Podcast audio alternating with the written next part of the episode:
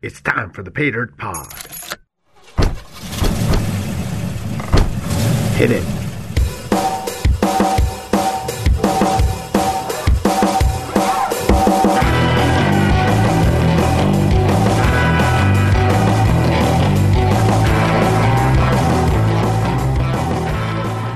今回の不思議なキーワード書き缶詰平等主義ジーパンと金金金さてさて、今日も始まりましたが、綾野です。はい、マサです。ペイダートポットへようこそ。ようこそイェーイえー、前回ね、うんあの、歴史のことにつ。いてちょっと語ってしまいましたはい、けれど。かなり、かうんなりお勉強してきましたが、ね。はい。実際カリフォルニアって結構ね、こんなに発展してるし、こんなにホットな場所なのに、うん、前回の話だとかなりこう発見されながらも、廃れてる。ね 放置されてる。ちょっとそうで悲しい、すね。現実があった。確かに、割とね、手つかずでずっうん、とほったかれてね。ほっとかれたっていう歴史があったんですね。うんでもなんかちょっと最後に気になるトピックで終わったじゃないですかお、。皆さん覚えてますかね？うん最後、ね最後なんかちょっと見つかったのかな、みたいな。そうですね。ね。今日、その話をこれからしていくわけですね。続きをね。ちょっと楽しみです。きっとね、はいこれからね、あの、うんカリフォルニア、今のカリフォルニアにつながる、うんうん。きっとメインポイントがうんどんどん出てくるかなと思うんですけどそうね。ですねそ。こをね、皆さんと一緒にこう学んでいければと思ってます。じゃあ、まあ、今回もちょっとあの、カリフォルニアの歴史の続きについてお話ししていきたいと思そううんでが、ですすね。ちょっとね、マサさん今おっしゃってましたけど、前回の終わりが、マーシャルさん。皆さん覚えてますかね？あの、木材所の、まあ、あの、管理をするためにね雇われたマーシャルさん。ジェームス・マーシャルさん。そうですね。うんまあ、あの、そのオーナーは、えーサッターさんっていう人がいるんですけども、でそのマーシャルさんが材木所うん。を、まあちょっとチェックしに、工事は、建設そう、の建設進んでるかなってチェックしに、まああの、川岸の方まで行った時に、なんか見つけるんですよね。なんかね、なんか、なんか光った何かを見つけるって話をなんか。光った何かを見つける。実際それは何だったかと。このマーシャルさんって人ですね、はい若干鉱物に関して、うんうん割と知識がある人だっ。たみたいなんですね。で、この光ってる石を見つけた時に、はい。お、これは、何かあるかな？そう、硫化鉄。まあ私も硫化鉄って言われても何かわからないんですけど、そう、黄色っぽい何かあの、はいはい。鉱物。うんこれもしかして金じゃね？うん。お、金じゃね？ゴールドじゃね？って思ったわけですね。ちょっとなまってたわけですね。そうなんですんで、彼はですね、ちょっとまあこれが何かっていうのをまあはっきりしなかったので、はいはいちょっと岩に叩きつけて、うんうんあの、まあ割ってみようとしたんですね。うんうんそうですね、まあ驚いたことに、若干の凹みとかはあったものの、うん真っ二つに割れることがなかったんですね。なんかありそうっすね。そうなんです。で、まあ、彼はこれはもう、この硬さは間違いなく金だって、確信したわけなんですけど、まあ、ただ、あの、よりね、確かな証拠っていうか、まあ、確証が欲しかったので、とりあえずその塊を副材所、製材所に持ち帰って。あの、仲間たちにこれを見つけたぜ、俺は。あ、言っちゃったんですね。そうなんです。金、うん金だぜ、これは。そうか。ただ、その、まあ、証拠が欲しかった彼は、うんうんまあ、あの、その仲間の一人に、じゃあちょっとこれハンマーで叩いてみろよとうん。なるほど、なるほど。ね、確実にしたいそうですね。うん。まあ、そのハンマーで、さすがにハンマーで叩くと、うんうんまあ、叩き割れるので、はいはい。そのかけらを仲間の一人が、まあ、お家に持って帰って、うんうんちょうど奥さんがその時にですね、うんあの、なんか溶剤に立てて石鹸作ってたんでへすね。ーすごいですね。その中にあの、ちょっと、ほとんどそのかけらを落としてみたんですね。はいはい。だもう、たちまちその石が、おまさに私たちがイメージするあの黄金の輝きをなっちゃったわけですね。放ちまして、そうなんですす。今までね、あんなにほっとかれてた土地だったのにそうなんです。うん。それもう本当に紛れもない本物のゴールドをこここで、見つけたわけですね。もう本当にね、最初で言ったら、あの、ヘルナンド・コルテスさんという探検家がうん、金を求めてね、はる、はるばるそうなんです。ん話を信じてたんからね。カリフォルニアまで渡ってきて、はい。まあ長い間300年放置されて、ね。まさかのここで全く違う趣旨であのやってきた。そうなんです。うん。プラプラ歩いてたマーシャルさんが、金は待ってたんですね。見つけられるのね。じゃあ、マシラさんはその後どうしたんですか？その後ですね、まあ、うん。やはりあの、さすがに黙ってね、金、あの、あの、横取りはできないので、うんまあ、あの、一応その土地の持ち主であるサッターさんに報告して、あサラリーマンですね。そうですね、んもう縦社会ですから。はい。サッターさんが一応ちゃんと、あの、賞賛とか使ってテストをして、はいはい。やはりその塊は。そうですね、うん見事金だったっていうのをパスして、もうサッターさん、それからもうドキドキですよね。興奮ですよね。そうですね。もうんう金、自分の土地に金が眠ってるよと。ねしかも見ちゃった。そうなんでよ。すよ。でまあ、これからね、まあ、どんなことがこの金でできるのかって、もうそればかり取り憑かれて、もああ寝れないですね、ね。寝れなかったんです、何日もう。んなるほどね。羨ましい限りです。ね。でもそうするとね、周りで働いていた人たちもみんな知っちゃうわけですよね。そうなんです。叫んじゃった。バレてますねそうそうそう叫んじゃったし、上司にも報告しちゃったしうね。んうん。と現場で働いてた人たちっていうのは、じゃあ、ね、それこそ自分たちも探したいって言ってうん、交渉すると思うんですけど、はいはい。そこはどうだったんでしょうね。まあ、やっぱりあの、お察しの通り、まあ、ボスに、うん時間外、まあ、仕事外でい いんで、ちょっとなんか、自分たちも金探したいよと。はいはい。ね、仕事外でいいからと言いつつも、うんうん。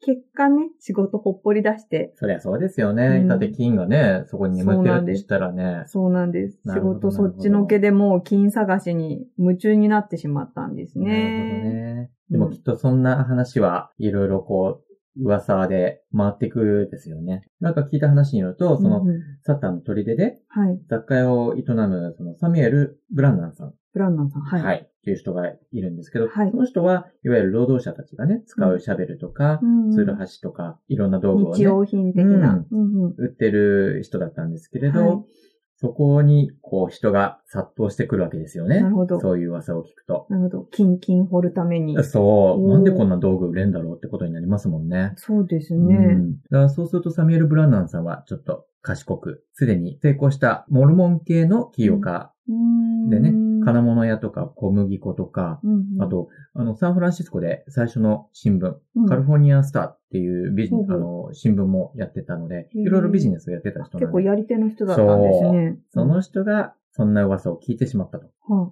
で、彼、もともとね、頭のいいその起業家でもあり、うんプロモーターでもあったあ、んで、はいはい。これは大きなチャンスだということで、風を読んだわけですね。もう読んじゃいました。素晴らしい。そこで、あの、すべてのですね、シャベルとか、はいはいツルハシとか、はい。それこそあの、砂金を探すときの、あの、よく浅い皿のパン。ザルみたいなそうですはいはいはいそうですあの、パン、そういった道具とかを全部買い占めたんですほうね。ほうほう。で、彼は早速、その地域でどんどんいろいろな金物を在庫はい。集めて、はい。で、そこで早速ビジネスの行動を移すと。で何したんですか？何したかというと、はいそれこそ1948年ですね。うん。5月12日、ジェームスさんが金を発見してから、まあ大体4ヶ月くらい経ってからですかね。はいはい。サンフランシスコの通りでですね、金の粉が入った小さい瓶を持ってですね、はい。アメリカ側で金があったーって叫んだらしいんですよ。これしちゃった。ばらしちゃいました。あらあら。そうしたら人はね、なんだこりゃって話になりますよね。そうですねで、そっから第一次ゴールドラッシュっ。ていうのが始まったということなんですね。出てきしましたね、ゴールドラッシュ。ね、うんうん、ビジネスにつなげるためにこう、言ったことがどんどんどんどんさらに広がっていくとね。あじゃあもうそうしたら、ね、最初は本当にそれこそ、サッターさんの元で働いてたね、大工さんたちね。が、まあ、ちょっと、業務辞めめちゃって。やめてね、金探しに行ってましたけども、それどころじゃなくて。それどころじゃない、はい。あらゆる人が 押し寄せると。そうですね。結局その話を聞いたエリアの人たちっうん。ていうのはどんどんその彼の店にはい。立ち寄って、必要な道具をどんどん買っていくわけですよ。はいはいそ。れこそ自分たちも金をね、探そそううってことで。ですね。しかも、あれですもんね、うんブラナンさん、そういう鉱山用品全部自分で買い占めてるから、こ。こしかないってことですかね、賢いのはもうは。すごく安く買って、どんどん高く売ってったからもう、あー9週間でね、や、なんと、はい3万6千ドルも稼いだ。3万6千当時で3万6千ドルってすごいですよね。確かに。今だとね、日本円にして もうありえないですね360万でもね、9週間で恐。ろしい、うんその当時ですからね。そうですよね。何十倍もの価値がありますよね。そう。だから結局彼はですね、カリフォルニアで最初の億万長者となって、おーゴールドラッシュの初期の最も華やかな人物のうちの一人として、うん、あの、語り継がれてるんですけど最も儲けた人ってことですかね。ね、今のカリフォルニアでね、そういった人たちっていうのも、どんどんで出てきてるっていうのもきっと繋がってるのかもしれないですね。なんか歴史で、ね。起業家とか、うん、本当にね、カリフォルニアドリームってそのゴールドラッシュに殺到した人たちじゃなくて、やっぱりこういう、ね、実はね。それに乗じて、そう。儲けちゃった人たちも。アイディアをね、ちゃんとうまく使ってるわけですよね。なるほどね。結局そういった意味では、うん、周辺エリアのね、以外のこういうところだと、はい、結局情報っていうのはなかなか届かないんですよね。うん、確かに。うん。当時は。そう、何もなかったですよね。そうですよね。船、船くらいですかね。そうですよね。だから結局、あの、そういった情報っていうのは、海運業者たちも結局持っていくわけですけれど、うんうん、船でどんどん帰って持っていくので、はいはい、サンフランシスコの港を出発してからも相当時間が経っちゃうわけですよね、そういう情報が伝わって。東海岸まで回るとしてもずーっと南下して、それこそチリとかペルーとか通って、うん、さらに、あの、下の方、本当に南米の最南端ケープ岬、あ、ケープホーン通って、やっとそれこそ南海岸、アメリカの南海岸に届けられるっていう。ね、結局同じアメリカでもね、だいたい6ヶ月くらい経っちゃうみたいですね。うん、うんそうするとね、結局、東海岸に行く前に、はい、その経由地だった、チリとかペルーとか。そこの人たちがどんどん最初にやってきた。なるほど。です。すごい。で、さっきのあの、サミュエルさんも、はい、結局、カリフォルニアスターっていう新聞、さっき言ってた新聞をですね、はい、あの、特別号を作って、ミズーリに送ったりして、カリフォルニアの経済発、本当は自分のためじゃないかなと思うんですけれど、うん、そうですね。発展のために、うん、はい、どんどんこう、貢献していこう。でもまあ結局それでもまあ時間はかかったと思うんですけれど、まあ、でも、そう言っても他の人たちってね、その情報を聞いただけでもピンとこないじゃないですか。うん、確かに。実際、あの、さっきのように金を直接見てるわけじゃないし、ね、確かにそうですね。噂だとね、それこそ、うん、あの、昔にもね、本を信じて渡って結局なかったみたいな。ね、まあ、大体こんなの神話だろうみたいなことになりますよね。ねうんだからそれっていうのはちょっとね、どうやって信じたんだろうって思うんですけど。うん、そうですね、うん、それがですね、まあ、東海岸側ではまあ、まだまだ疑う人、多くいたんですけど、これが1848年の11月の終わり頃ですね、政府のもう軍ですね、はい、からなんか派遣されたもう特別な、そう、特派員がですね、もう本当に正式な政府の通達として、とある発表と、皆さん想像できるかわからないんですけど、牡蠣の缶詰。うん。牡蠣の缶詰。そう、牡蠣の、まあなんで牡蠣の缶詰だったのかわかんないんですけど、うん、に金をいっぱい、20オンスって、まあどのくらいですかね、20オンスって言うと、単位で言うと難しいんですけど、はい、金をその牡蠣の缶詰に詰めて、ワシントンに送ったんですね。で、まあ、あの、その翌月に、当時のアメリカ大統領だったジェームス・ポークという人が、12月の5日にですね、実際に牡蠣の缶詰に入った、あの金とその特派員の報告を受けて、本当につい先日ですよね。イダルゴ条約が。そうですね。そう、締結されてもう、つい先日獲得したばかりの、まあ、新しい領地であるカリフォルニアに、本当に金が見つかった。うん、それはあの本当であるっていう正式発表がなされて、それでもう。ああ、みんな信じますよね。そうなんです。ここからが、まあ、第2期ゴールドラッシュの始まり。で、まあもう、本当に最初の波とはもう比べ物にならない、もう。ねだって相当広いエリアに言われてるわけですね。そうなんです。もうアメリカ全土からもう大きな津波のようにですね、カリフォルニアを目指して、はいはい、人々がゴールドラッシュ目指して、そう、押し寄せることになるわけです。どれくらいの人が来たんですかね、カリフォルニアに？大体まあ1848年にこの発表があったので、はいうん、翌年にはまあ、およそですけど、まあ、9万人くらいの。マジですか。移民者がもう。それこそ自分たちの家をもう捨ててまで、もう次々にやってきて、で、1849年に、あの、うん、そう、その波に乗って押し寄せたっていうことで、はいはい、この移民の人たちをですね、49ers。あれ？なんか聞いたことあるそうなんです。野球を好きな人とかは、あの、サンフランシスコの野球チームのニックネームが 49ers とフットボールですね。あ、フットボール。すいません。なるほど。確かにね、すごいみんな 49ers のファン。あ、アメフトで、そうですね。怒られちゃいますよ。すいません。失礼いたしました。はい。来てたんですね。そうなんです。おー、なるほど、なるほど。うん、じゃあ、それで、ね、人口も増えれば、うん、領、領地もどんどんね、うん、豊かになっていくし、そうですね。それこそ海外から来る人もどんどん増えていくし、うん、ね、労働者の数っていうのもどんどん増えていくんじゃないですか？そう、飛躍的に増えて、まあ、1846年。だからもうこの、あの、全然金が見つかる前ですね。はい、もうサンフランシスコは、200人くらいしか住んでなかったんですけど。そうです。で、まあ、この金が見つかった年の1848年で、まあ、大体800人くらい。まあ、それでも少ないですよね。この49年の第2期 49ers が押し寄せてゴールドラッシュブームを受けて、1852年ではですね、3万6千人。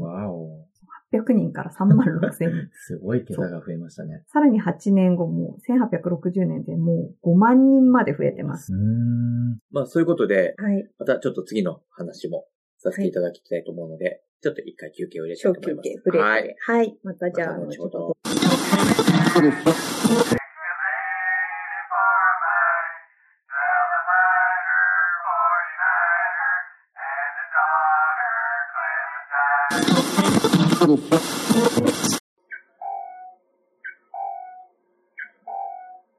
ヤホー、ゴルドかなりハマってる。リーナドロイド、よろしく。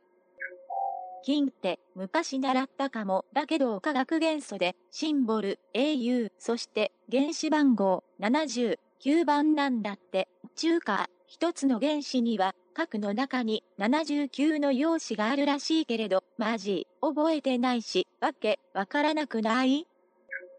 しかも24金の融点って1064度らしいんだけれど、温度地を大高すぎ。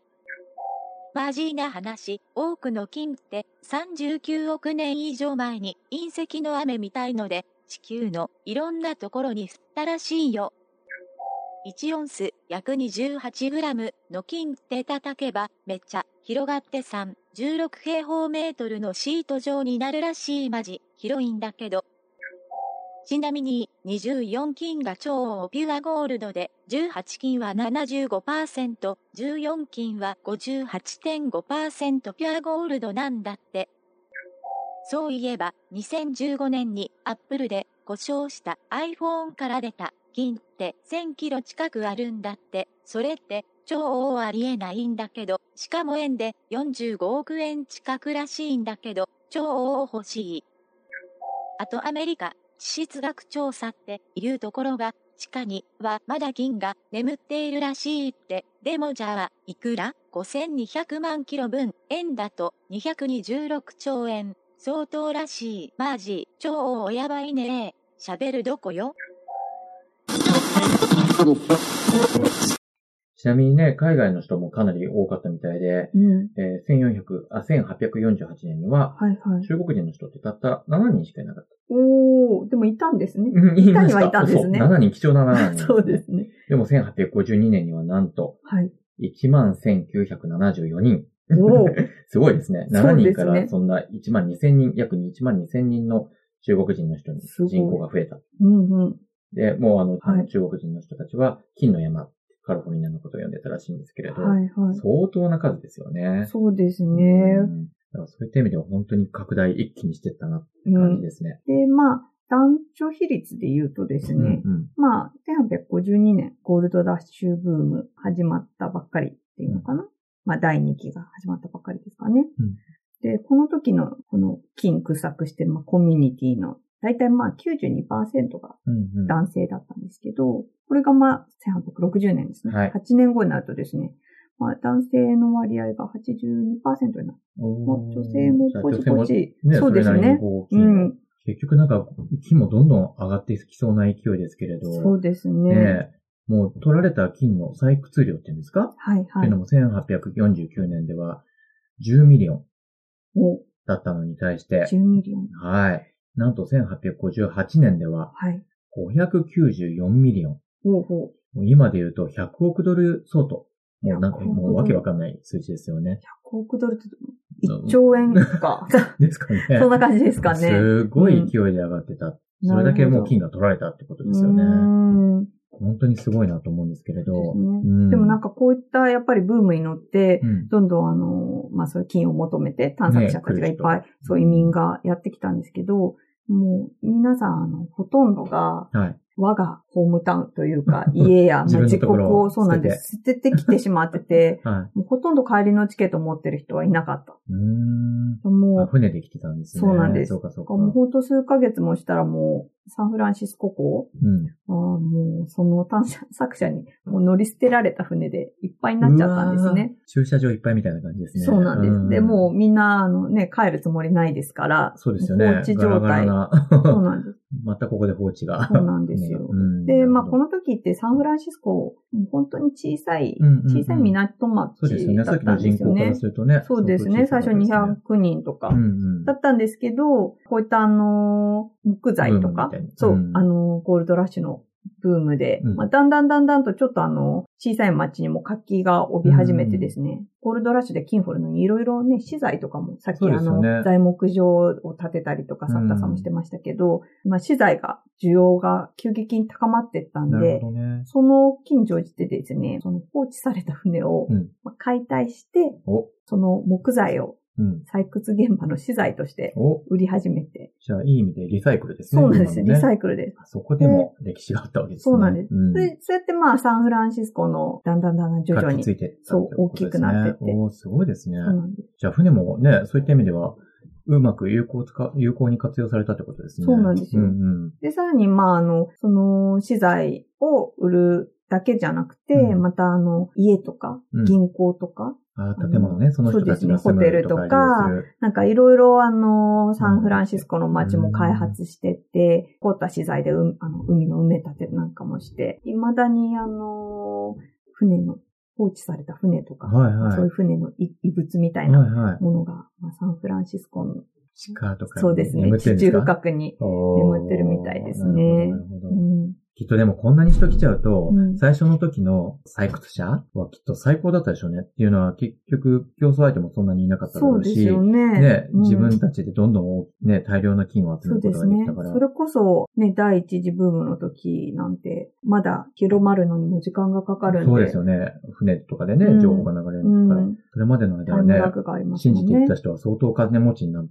出たんじゃないですか？なんか、時にはもう、1日で何千ドル分もの価値の金とか取れることもあって。すごい、羨ましい。で、しかも、全然ね、荒らされてないんで、まだ。そうですよね。結構ちょっと掘れば出るみたいな。取り放題。そうですね。ですね。そうするとなんか、でも、今まで結局そこで労働者だった人たちが、うん、そういう金をどんどん取っていくことによって、はい、いろいろなんか状況も変化してきそうですね。そうですね。うん、今まで貧しかった人たちがね、確かに。金を取り合ってるってことで。うん、そうですね。もうだから、本当に今まではね、階級社会とか、それがなくなってもうみんながね、平等にと言ったらあれですけど、ね、もう同じような状況社会階級っていうのがちょっと崩れてきそうな感じそうですね、そうですね。もう実際あの服装なんかも、うん、もうみんなあのね、ドレスなんて着て、そう、ドレスアップして 金なんて掘ってられないんで、そそうですよね。作業着でも十分です、ねうん、みんな動きやすい服装でカジュアルにね、本当に階級社会がそこで崩れたわけですね。なるほどね。うん、なんか話に聞くと、はい、例えばある人は自分の家政婦とかね、うん、従業員とかがどんどんいなくなって、うん、ある朝とうとう主人自ら朝食を自分のために作ってたりとか、はい、なんかすごいですよね。ご主人が自分の召使いとなったり、召使いが主人となってったりとか、なるほど。なんか状況がかなり変わってたみたいで、なるほど。うん。なんか実業家であるね、トーマスさんっていう、トーマス・オーラーキンさんっていう人もなんか、あの、前、その、ことについて、社会はどんどんひっくり返っていったっていう話をしてるみたいで、やっぱしこういった状況がね、そういった面白い環境を作り上げていく、ね、うん。まさに革命ですね。ね、本当ですね。だから何がチャンスがあるかわからない。それがもうすごいですよね。一攫千金、ゴールドラッシュですね、まさに。うん、本当ですね。うん、でも実際、1948年以降、うん、その、いわゆる、その、今までは社会環境でね、さっき言ってたような、はい、あの、差別あの、社会階級によるもので、ステータスとか、うん、ステータスで差別っていうのがきっとあったと思うんですけど、うんはい、どんどんその、いろんな国から人が入ってくることによって、はいはい、今度は国籍の差別っていうのが起きてきちゃったんですよね。結局ね、さっきもチャニーズの方がね、どんどん増えてきたって言ったように、はい、中国人だけじゃなくて他からもね、どんどん人が入ってきたってことで、ね、それこそカリフォルニアじゃない地域のまたね、まだアメリカになる前の、それこそね、南米、中南米あたりの人とかも。ね。うん、で、そういうことで、あの、1850年にですね、うん、外国人の、はい、その、探索その金を巣窟してる人の、うんあの人に対する税制度みたいなのができちゃったんですね。おじゃあ外国人のみ。うん。月に20ドルって言って、今で言うと500ドルくらいなんで相当なもんだと思うんですよね。5万円くらいですか、うん、5万円くらい取られてて。そういった労働者にね、対して、まあ、金当てている人だったらいいんですけど、金当ててない人もね、確かに。対象になっちゃうとかなりきついのかなと思う、ね、そうですね。夢のゴールドラッシュのはずが。そうですね。だから、まあそういった意味では、カリフォルニアに来た人たちってね、本当にもう近郊のために一生懸命、こうね、うん、夢を本当に現実にするために来たんですけれど、うん、結局そういった意味でどんどん状況も変わってきたと思うんですよね。やっぱりもうここは、もともとアメリカの、まあそこに先に入植してた人たちが保護されると。そうですよね。うん、あ、なんかですね、まあ中には、まあこうやってみんな金を掘りに、あの、どんどん集まってきてたわけなんですけど、うんうんなんか中には、あの、金を掘りに来る人を掘り当てようっていうような。なるほどね。人たちも。頭いいですね。さっきの。頭いい。うん、さっきのような感じですよね。そうですね、そうですね。もうビジネスマンたちですね。そうですね。で、まあ彼らは、どんどんどんどん、あの、ゴールドラッシュが続くにつれて、まあ、物資とか、うん、サービスですよね。うんうんうん、が提供して、やっぱりあの、砂金とか金とかで経済が活性化してるんで、うんうん、割と高値でみんなその物資も売れるし、ね、サービスも割と高いお金払ってでもサービスを受けてくれると。どんどん物価も高くなってくる。そうなんです。うんうん、なので、まあ、どんどん次々やってくる、その、金の採掘者をターゲットに、うんうん、まあ、ビジネスを始める人も、どんどん出てきたと。なるほどね。じゃあ、ここでもちょっと一回ブレークを入れて、はい、また、後ほど。はい。はい、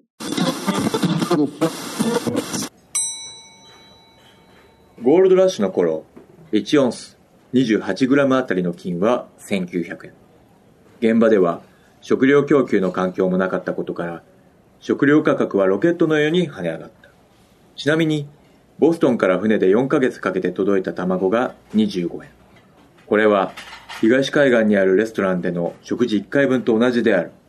つまり、当地での食料はよりさらに高かったということである。また、1849年当時、サンフランシスコのホテルメニューでは、新鮮なカリフォルニアの卵が1つ100円であり、これは今日でおよそ2900円。そう、1つの卵で3000円近く。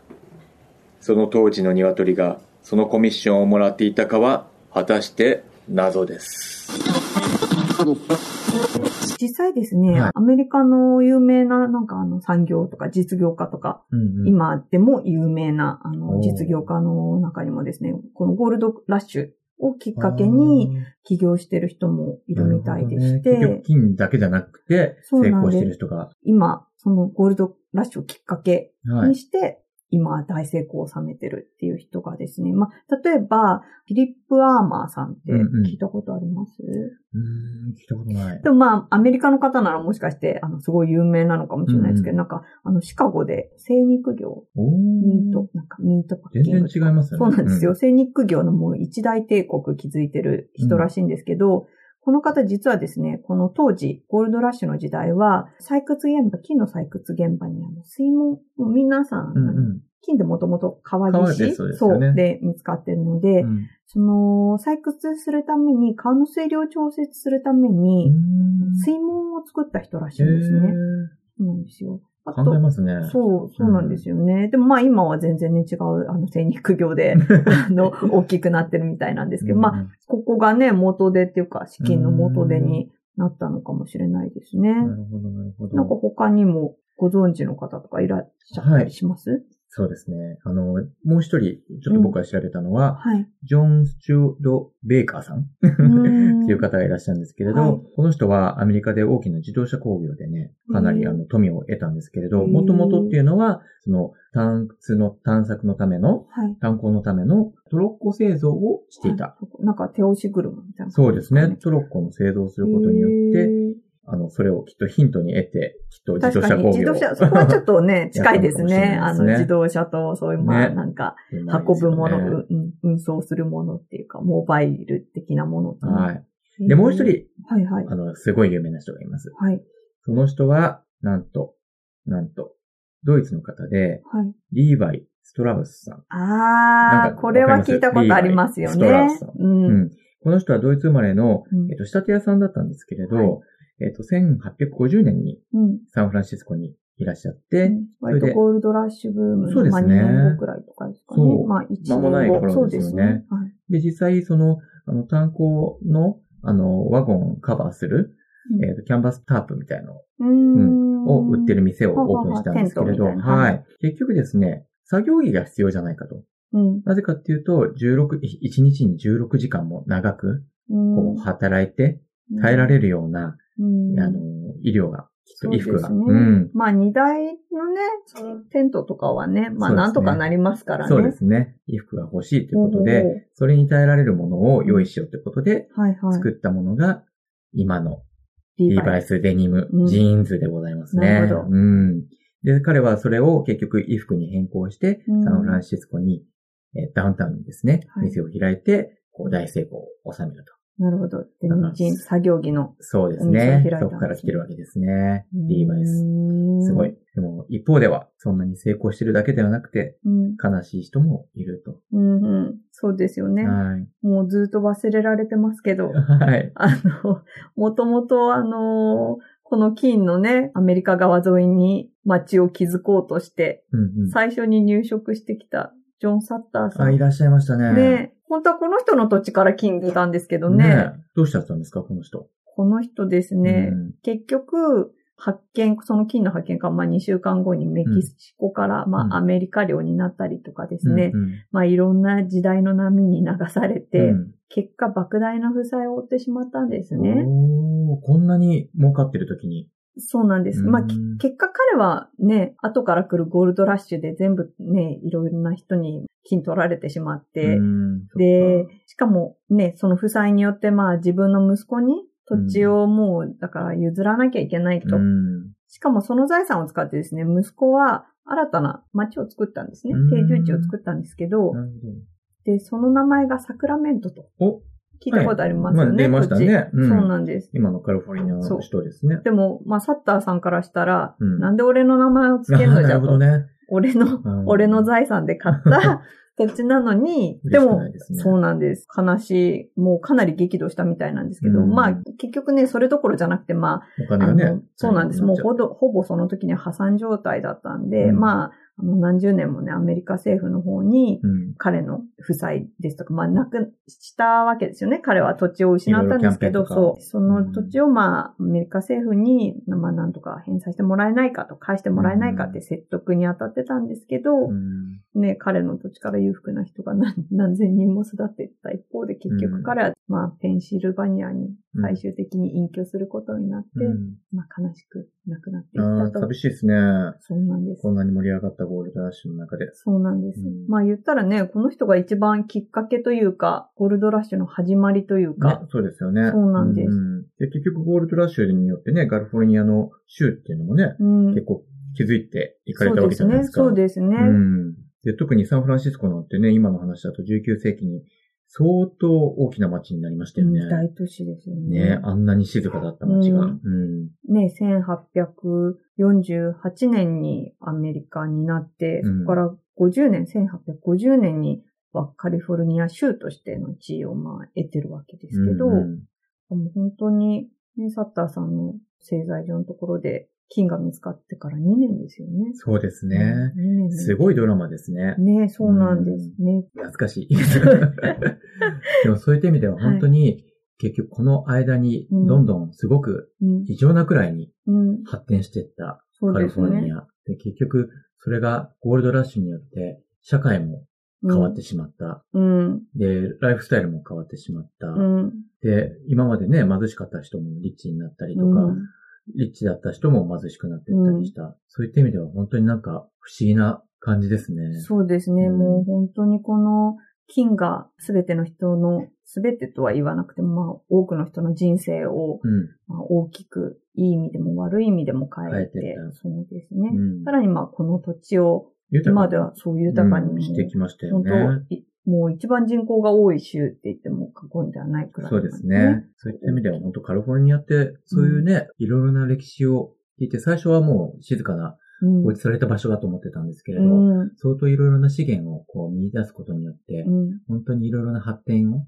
広げて、うん、そしてゴールドだけじゃなくていろんなビジネスもね、うん、生まれてったってことを考えると、本当にいろいろな夢が育つそうですね。うん、場所だなって思いますよね。はい。もう、こうやって2回にわたって、うん、あの、カリフォルニアの歴史についてちょっとお話ししてきたんですけど、1848年のそのゴールドラッシュというか、うん、もうきっかけに、もう本当に、もう急激にそのカリフォルニアはね、本当一夜城じゃないですけど、一夜にして、そうですね。そう。最も金持ちで人気な、州になっちゃいましたね。そうですね。うん、まあさらにそのゴールドラッシュが、まああの、自由の精神とか、あの、今日のウエストコーストライフスタイルみたいな、うんはい、自由なあのライフスタイルっていうのを作り上げるきっかけにもなったんですかね。うん、私たちのね、この番組のタイトルでもあるペイダートっていう意味でもね、このテーマにやっぱり基づいてるってことですね。今でもね、あの人々もいろんな人が、それこそゴールドじゃないですけど、自由とか夢とか求めて、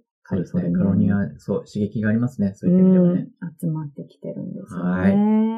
ということで、はい。えー、いろいろ勉強になりましたけれど。そうですね。はい、2, 2回にわたって本当長くお付き合いいただいて、うん、皆さん、ね、この拙い説明で。でもね、カリフォルニアがどういうね、流れで今あるかっていうのがちょっとヒントになったかと。まあ、そうですね。ちょっとでも伝わったらいいなって思いますけれども。うん、また次回はちょっと違う角度からそうですね。紹介していければ。そうですね。うん、一通り、ちょっと、あの、簡単にではあるんですけど、まあ、カリフォルニアの歴史を説明して、まあ、今度は何の回が来るんですかね。それはまた。お楽しみということで。うん、でも、まあ、いろんな本当に、これからはもっとカルチャーとうん、そうですね。うん、歴史だけではなくて、今度は文化とかね、そう。本当にいろいろなものをお伝えしていければと思います。そうですね。はい。はい、また、いつもの通り、そうですね。次回も、あの、同じウェブサイトか、Facebook か、はい。はい。iTune からも聞けますので、でね、ぜひリンクを使って、ぜひダウンロードしてください。お願いします。はい。ありがとうございました。はい。じゃあまた次回お楽しみに。はい。またまた。はい。綾野とマサがお届けするペーダートポッドをお聞きいただきありがとうございます。この番組はクレイグ山下とジョナサン・クーパー監修編集のもと、テーマ曲はホイールドラックスサウンズ、Eureka Studio よりお届けしています。本番組の配信や過去のエピソードは、Apple iTunes、またはペイダートポッドのウェブサイト、ペイダートポッド .com を通じて視聴可能です。皆さんが本番組をどれだけ楽しんでいただけたかコメントや評価もどうぞ忘れなく。